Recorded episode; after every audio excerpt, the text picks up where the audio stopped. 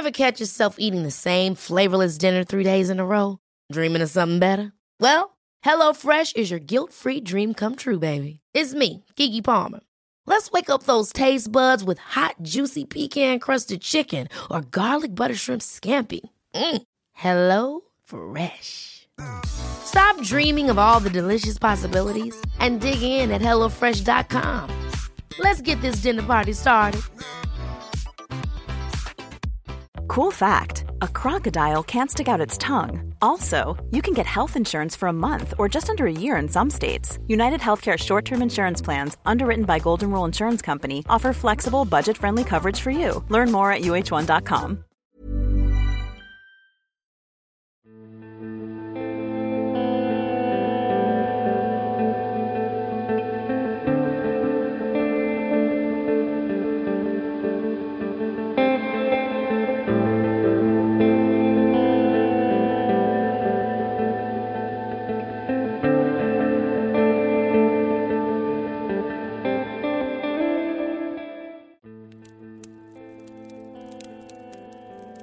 Hello, everyone.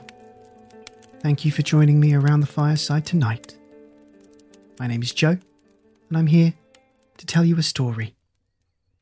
A story of animals, and lots of them.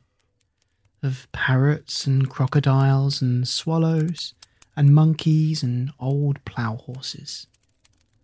A story of being able to talk many, many different languages. A story of a very famous doctor and his humble beginnings. Proudly presenting part one of Dr. Dolittle by Hugh Lofting, published in 1920. I'd like to thank everyone on the Tales by the Fireside Facebook page who helped vote in the next stories, I'm happy to provide part one of this wonderful tale for you now. It's great fun to read, and I sincerely hope you enjoy it. If you do, please let me know by leaving a comment, like, or review, and subscribing to whatever platform you're listening on. We're also crowdfunding for the continued existence and expansion of the show. Should you wish to get involved, please check out gofundme.com slash tales by the fireside. Everything you do and every interaction you make really does mean the world. Now please, get comfortable, let go of the daylight, and join me for our story.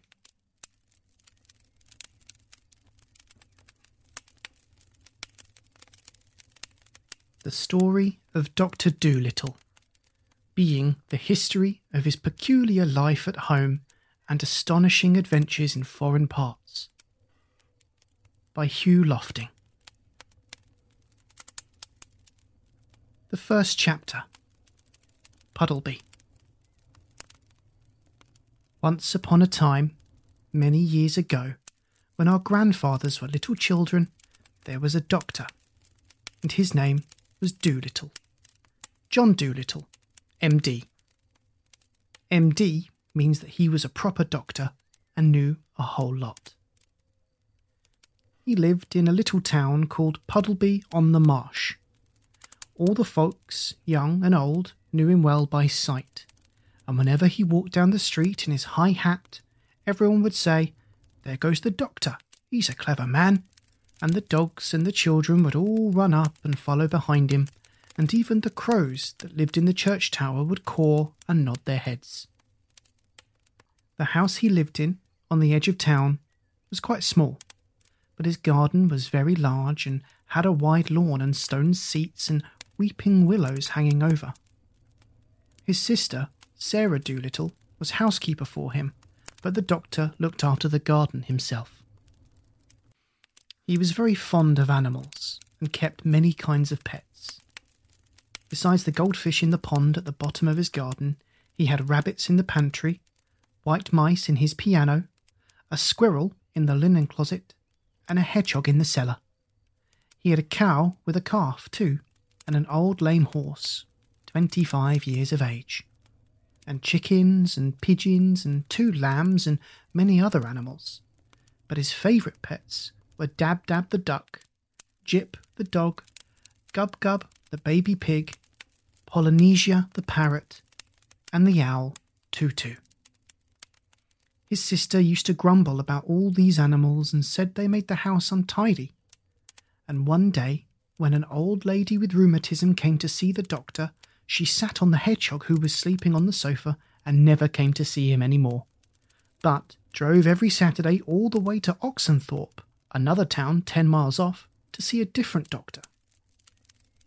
Then his sister, Sarah Dolittle, came to him and said, John, how can you expect sick people to come and see you when you keep all these animals in the house? It's a fine doctor would have his parlour full of hedgehogs and mice. That's the fourth personage these animals have driven away. Squire Jenkins and the parsons say they wouldn't come near your house again, no matter how sick they are. We are getting poorer every day. If you go on like this, none of the best people will have you for a doctor. But I like animals better than the best people, said the doctor. You are ridiculous, said his sister, and walked out of the room. So, as time went on, the doctor got more and more animals, and the people who came to see him got less and less, till at last he had no one left, except the cat's meat man, who didn't mind any kind of animals. But the cat's meat man wasn't very rich, and he only got sick once a year, at Christmas time, when he used to give the doctor sixpence for a bottle of medicine. Sixpence a year wasn't enough to live on, even in those days long ago, and if the doctor hadn't had some money saved up in his money box, no one knows what could have happened. And he kept on getting still more pets, and of course, it cost a lot to feed them, and the money he saved up grew littler and littler. Then he sold his piano and let the mice live in the bureau drawer. But the money he got for that too began to go. So he sold the brown suit he wore on Sundays and went on becoming poorer and poorer. And now, when he walked down the street in his high hat, people would say to one another, There goes John Dolittle, MD. There was a time when he was the best known doctor in the West Country. Look at him now. He hasn't any money, and his stockings are full of holes. But the dogs and the cats and the children still ran up and followed him through the town, the same as they had done when he was rich. The second chapter Animal Language. It happened one day that the doctor was sitting in his kitchen talking with the cat's meat man who had come to see him with a stomachache. Why don't you give up being a people's doctor and be an animal doctor? Asked the cat's meat man. The parrot, Polynesia, was sitting in the window looking out at the rain and singing a sailor song to herself. She stopped singing and started to listen. See, Doctor, the cat's meat man went on, you know all about animals, much more than what these here vets do. That book you wrote about cats, why, it's wonderful. Can't read or write myself, or maybe I'd write some books. But my wife, Theodosia, she's a scholar, she is, and she read your book to me. Well, it's wonderful. It's all that can be said. Wonderful. You might have been a cat yourself. You know the way they think. And listen, you can make a lot of money doctoring animals. Do you know that? You see, I send all the old women who had sick cats or dogs to you. And if they don't get sick fast enough, I could put something in the meat I sell them to make them sick. See? Oh, no, said the doctor quickly. You mustn't do that. That wouldn't be right. Oh, I, I didn't mean real sick, answered the cat's meat man. Just a little something to make 'em droopy like was what I had reference to. But as you say, maybe it ain't quite fair on the animals. But they'll get sick anyway, because the old women always give 'em too much to eat. And look, all the farmers round about who had lame horses and weak lambs, they'd come. Be an animal doctor. When the cat's meat man had gone, the parrot flew off the window onto the doctor's table and said, That man's got sense. That's what you ought to do. Be an animal doctor. Give the silly people up. If they haven't brains enough to see that you're the best doctor in the world, take care of animals instead. They'll soon find it out. Be an animal doctor. Oh, there are plenty of animal doctors, said John Dolittle, putting the flower pots outside on the window sill to get the rain. Yes, there are plenty, said Polynesia, but none of them are any good at it. Now listen, Doctor, and I'll tell you something. Did you know that animals can talk? I knew that parrots can talk, said the doctor. Uh, we parrots can talk in two languages people's language and bird language, said Polynesia proudly. If I say, Polly wants a cracker, you understand me. But hear this Kaka, oi, Fifi? Good gracious, cried the doctor. What does that mean? That means, is the porridge hot yet? In bird language. Why, you don't say so, said the doctor. You never talked that way to me before. What would have been the good? said Polynesia, dusting some cracker crumbs off her left wing. You wouldn't have understood me if I had. Tell me some more, said the doctor, all excited, and he rushed over to the dresser drawer and came back with the butcher's book and a pencil. Now, don't go too fast, and I'll write it down. This is interesting, very interesting, something quite new. Give me the bird's ABC first. Slowly now. So that was the way the doctor came to know that animals had a language of their own and could talk to one another. And all that afternoon, while it was raining, Polynesia sat on the kitchen table giving him bird words to put down in the book. At tea time, when the dog, Jip, came in, the parrot said to the doctor, See, he's talking to you. Looks to me as though he was scratching his ear, said the doctor. Ah, but animals don't always speak with their mouths, said the parrot in a high voice, raising her eyebrows. They talk with their ears, with their feet, with their tails, with everything. Sometimes they don't want to make a noise, so you see the way he's twitching up one side of his nose? What does that mean? asked the doctor. That means, can't you see that it has stopped raining? Polynesia answered. He's asking you a question. Dogs nearly always use their noses for asking questions. After a while, with the parrot's help, the doctor got to learn the language of the animals so well that he could talk to them himself and understand everything they said. Then he gave up being a people's doctor altogether. As soon as the cat's meat man had told everyone that John Dolittle was going to become an animal doctor, old ladies began to bring him their pet pugs and poodles who had eaten too much cake, and farmers came many miles to show him sick cows and sheep. One day, a plough horse was brought to him, and the poor thing was terribly glad to find a man who could talk in horse language. You know, doctor, said the horse, that vet over the hill knows nothing at all. He has been treating me six weeks now, for spavins. What I need is spectacles. I'm going blind in one eye. There's no reason why horses shouldn't wear glasses the same as people. But that stupid man over the hill never even looked at my eyes. He kept on giving me big pills. I tried to tell him, but he couldn't understand a word of horse language. What I need is spectacles. Of course, of course, said the doctor. I'll get you some at once. I would like a pair like yours, said the horse. Only green. They'll keep the sun out of my eyes while I'm ploughing the fifty acre field. Certainly, said the doctor. Green ones you shall have. You know, the trouble is, sir, said the plough horse as the doctor opened the front door to let him out. The trouble is that anybody thinks he can doctor animals, just because the animals don't complain. As a matter of fact, it takes a much cleverer man to be a really good animal doctor than it takes to be a good people's doctor.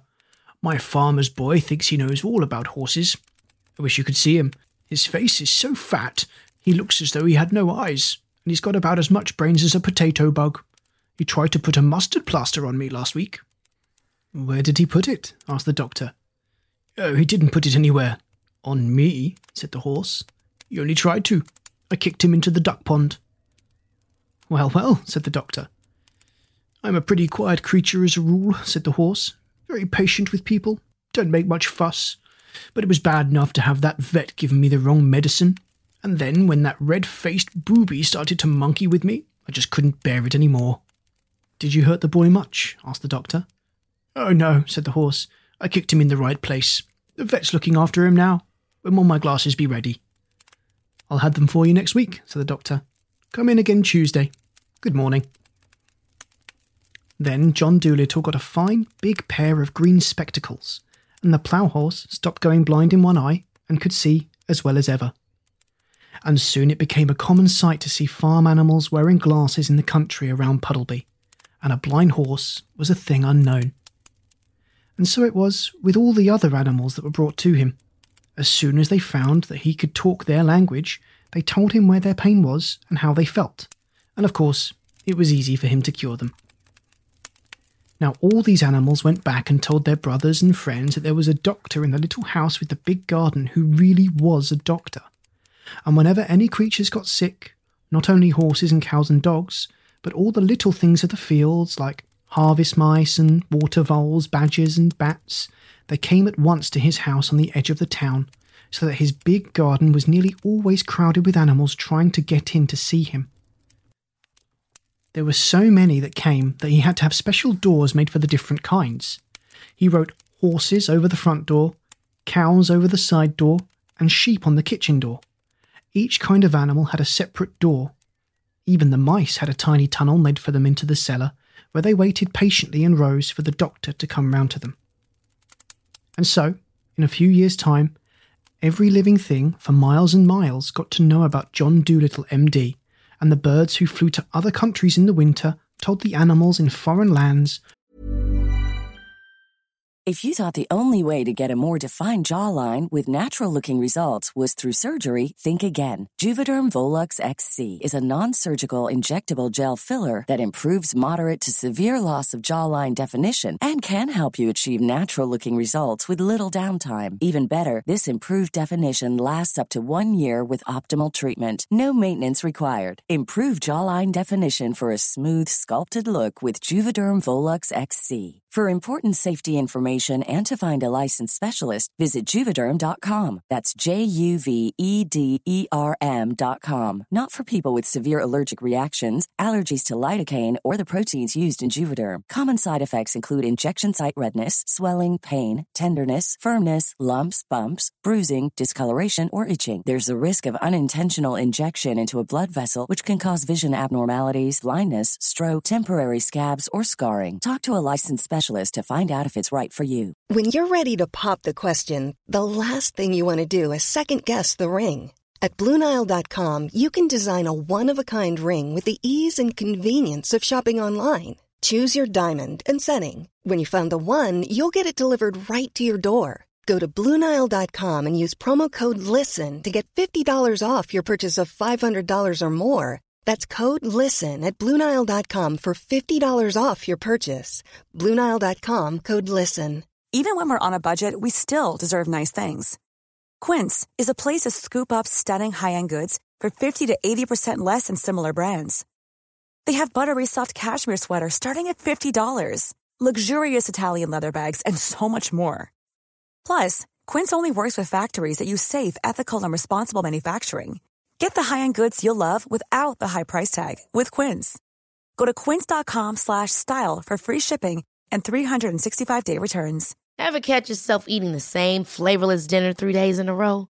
Dreaming of something better? Well, HelloFresh is your guilt-free dream come true, baby. It's me, Keke Palmer. Let's wake up those taste buds with hot, juicy pecan-crusted chicken or garlic butter shrimp scampi. Mm. Hello Fresh. Stop dreaming of all the delicious possibilities and dig in at HelloFresh.com. Let's get this dinner party started.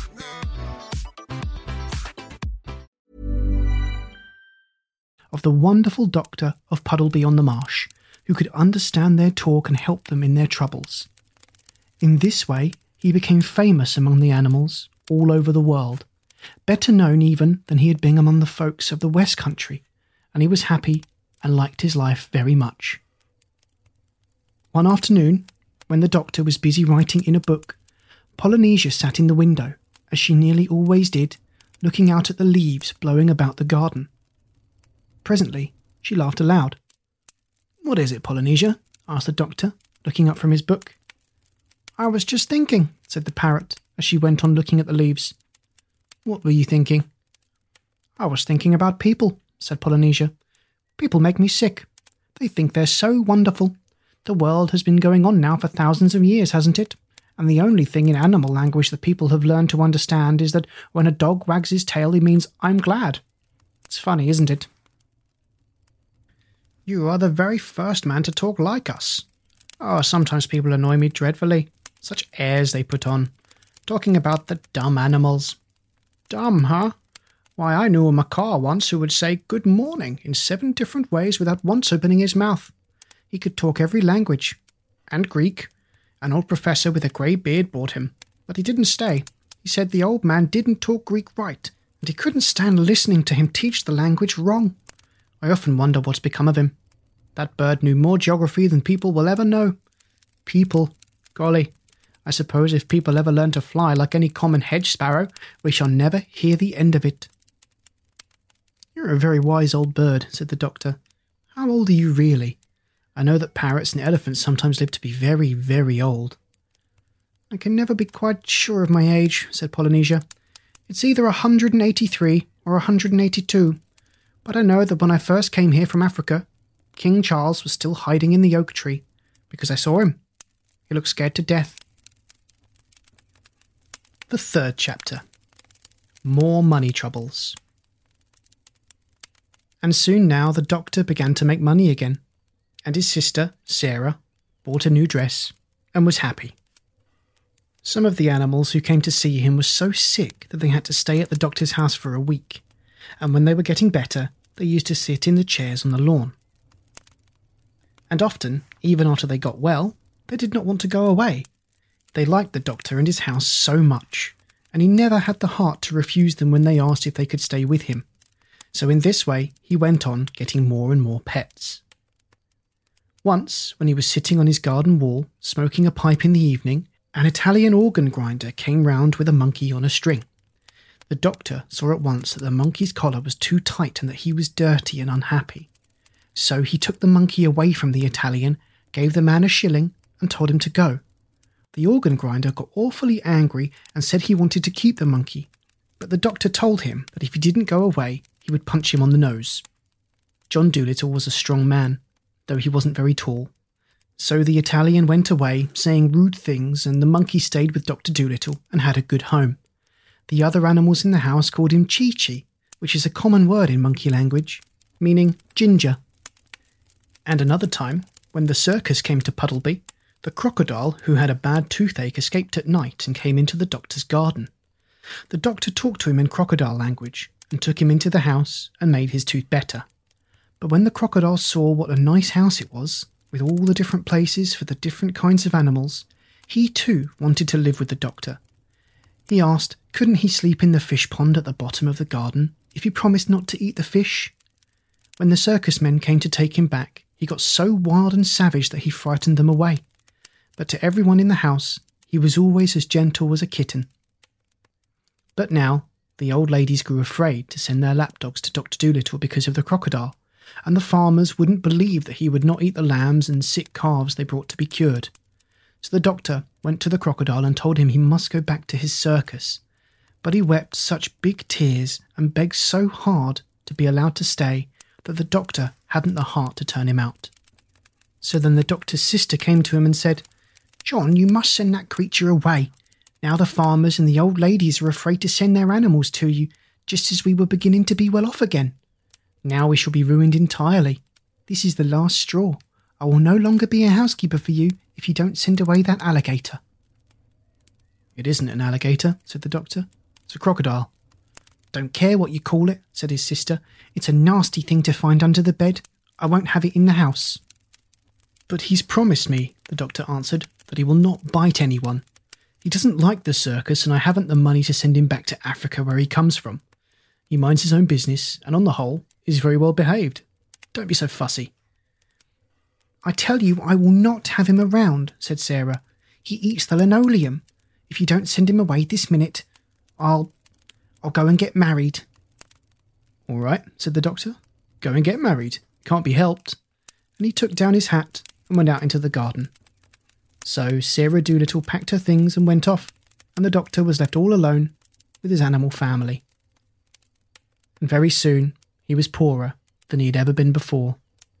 With all these mouths to fill, and the house to look after, and no one to do the mending, and no money coming in to pay the butcher's bill, things began to look very difficult.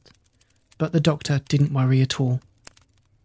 Money's a nuisance, he used to say. We'd all be so much better off if it had never been invented. What does money matter so long as we're happy? But soon the animals themselves began to get worried. And one evening, when the doctor was asleep in his chair before the kitchen fire, they began talking it over amongst themselves in whispers. And the owl, Tutu, who was good at arithmetic, figured it out that there was only money enough left to last another week if they each had one meal a day and no more. Then the parrot said, I think we all ought to do the housework ourselves. At least we can do that much. After all, it is for our sakes that the old man finds himself so lonely and so poor.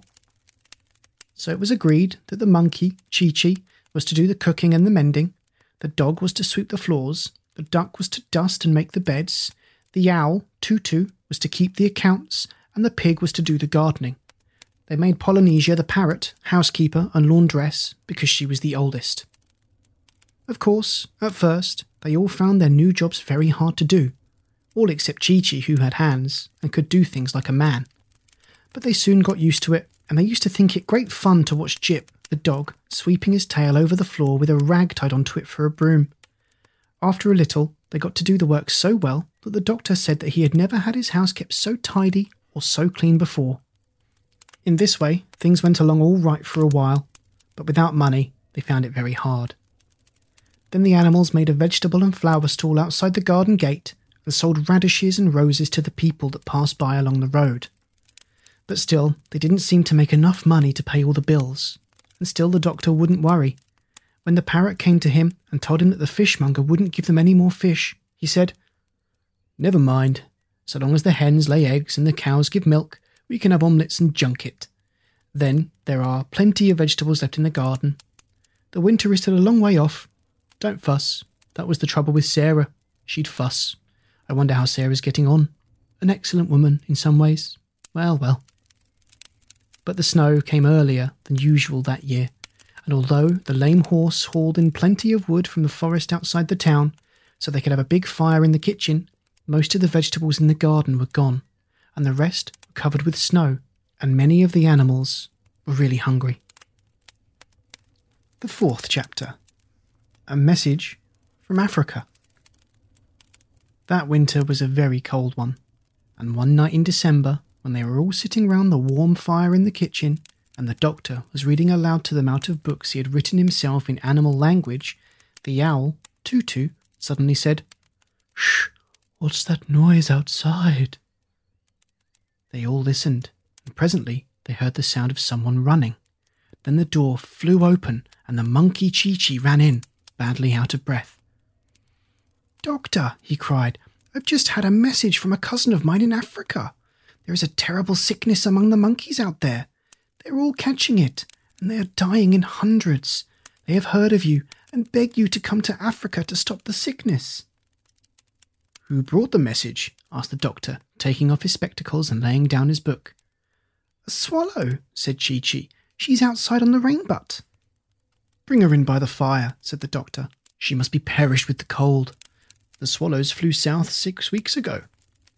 So the swallow was brought in, all huddled and shivering, and although she was a little afraid at first, she soon got warmed up and sat on the edge of the mantelpiece and began to talk. When she had finished, the doctor said, I would gladly go to Africa, especially in this bitter weather, but I'm afraid we haven't money enough to buy the tickets. Get me the money box, Chi Chi. So the monkey climbed up and got it off the top shelf of the dresser. There was nothing in it, not one single penny. I felt sure there was twopence left, said the doctor. There was, said the owl, but you spent it on a rattle for that badger's baby when he was teething. Did I? said the doctor. Dear me, dear me. What a nuisance money is, to be sure. Well, never mind. Perhaps if I go down the seaside, I shall be able to borrow a boat that will take us to Africa. I knew a seaman once who brought his baby to me with measles. Maybe he'll lend us his boat. The baby got well. So, early the next morning, the doctor went down to the seashore. And when he came back, he told the animals it was all right. The sailor was going to lend them the boat. Then the crocodile and the monkey and the parrot were very glad and began to sing, because they were going back to Africa, their real home. And the doctor said, I shall only be able to take you three, with Jip Jip the dog, Dab Dab the duck, Gub Gub the pig, and the owl Tutu. The rest of the animals, like the dormice and the water voles and the bats, they will have to go back and live in the fields where they were born till we come home again. But as most of them sleep through the winter, they won't mind that. And besides, it wouldn't be good for them to go to Africa. So then the parrot, who had been on long sea voyages before, began telling the doctor all the things he would have to take with him on the ship. You must have plenty of pilot bread, she said. Hard tack, they call it. And you must have beef in cans. And an anchor. I expect the ship will have its own anchor, said the doctor. Well, make sure, said Polynesia, because it's very important. You can't stop if you haven't got an anchor. and you'll need a bell. What's that for? said the doctor. To tell the time by, said the parrot. You go and ring it every half hour, and then you know what time it is. And bring a whole lot of rope. It always comes in handy on voyages. They began to wonder where they were going to get the money from to buy all the things that they needed. Oh, bother it, money again, cried the doctor. Goodness, I shall be glad to get to Africa where we don't have to have any. I'll go and ask the grocer if he'll wait for his money till I get back. No, I'll send the sailor to ask him. So the sailor went to see the grocer, and presently he came back with all the things they wanted. Then the animals packed up, and after they had turned off the water so the pipes wouldn't freeze, and put up the shutters, they closed the house and gave the key to the old horse who lived in the stable, and when they had seen that there was plenty of hay in the loft to last the horse through the winter, they carried all their luggage down to the seashore and got onto the boat. The cat's meat man was there to see them off, and he brought a large suet pudding as a present for the doctor, because, he said he'd been told, you couldn't get suet puddings in foreign parts.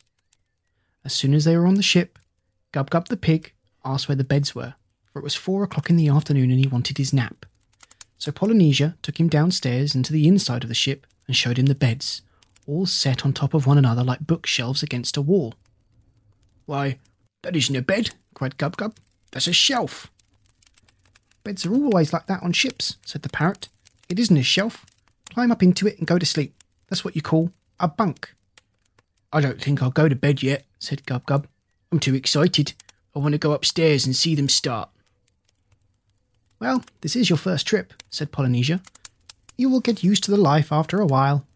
And she went back up the stairs of the ship, humming this song to herself. I've seen the Black Sea and the Red Sea. I've rounded the Isle of Wight.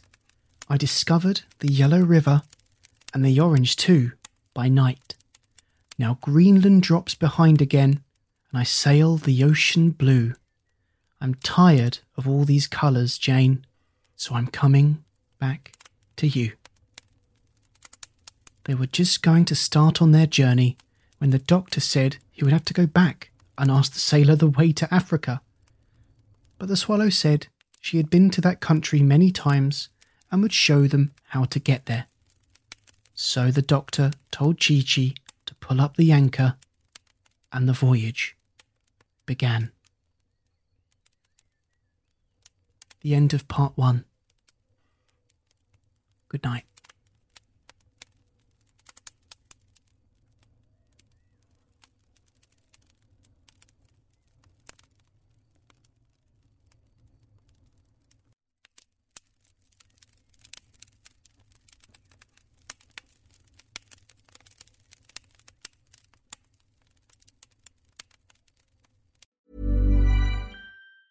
Planning for your next trip? Elevate your travel style with Quince. Quince has all the jet setting essentials you'll want for your next getaway, like European linen, premium luggage options, buttery soft Italian leather bags, and so much more. And it's all priced at 50 to 80% less than similar brands. Plus, Quince only works with factories that use safe and ethical manufacturing practices. Pack your bags with high-quality essentials you'll be wearing for vacations to come with Quince. Go to quince.com slash trip for free shipping and 365-day returns. Ever catch yourself eating the same flavorless dinner three days in a row? Dreaming of something better? Well, HelloFresh is your guilt-free dream come true, baby. It's me, Keke Palmer. Let's wake up those taste buds with hot, juicy pecan-crusted chicken or garlic butter shrimp scampi. Mm. Hello Fresh. Stop dreaming of all the delicious possibilities and dig in at HelloFresh.com. Let's get this dinner party started. Even when we're on a budget, we still deserve nice things.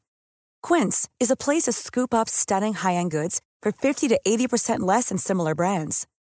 They have buttery soft cashmere sweaters starting at $50, luxurious Italian leather bags, and so much more.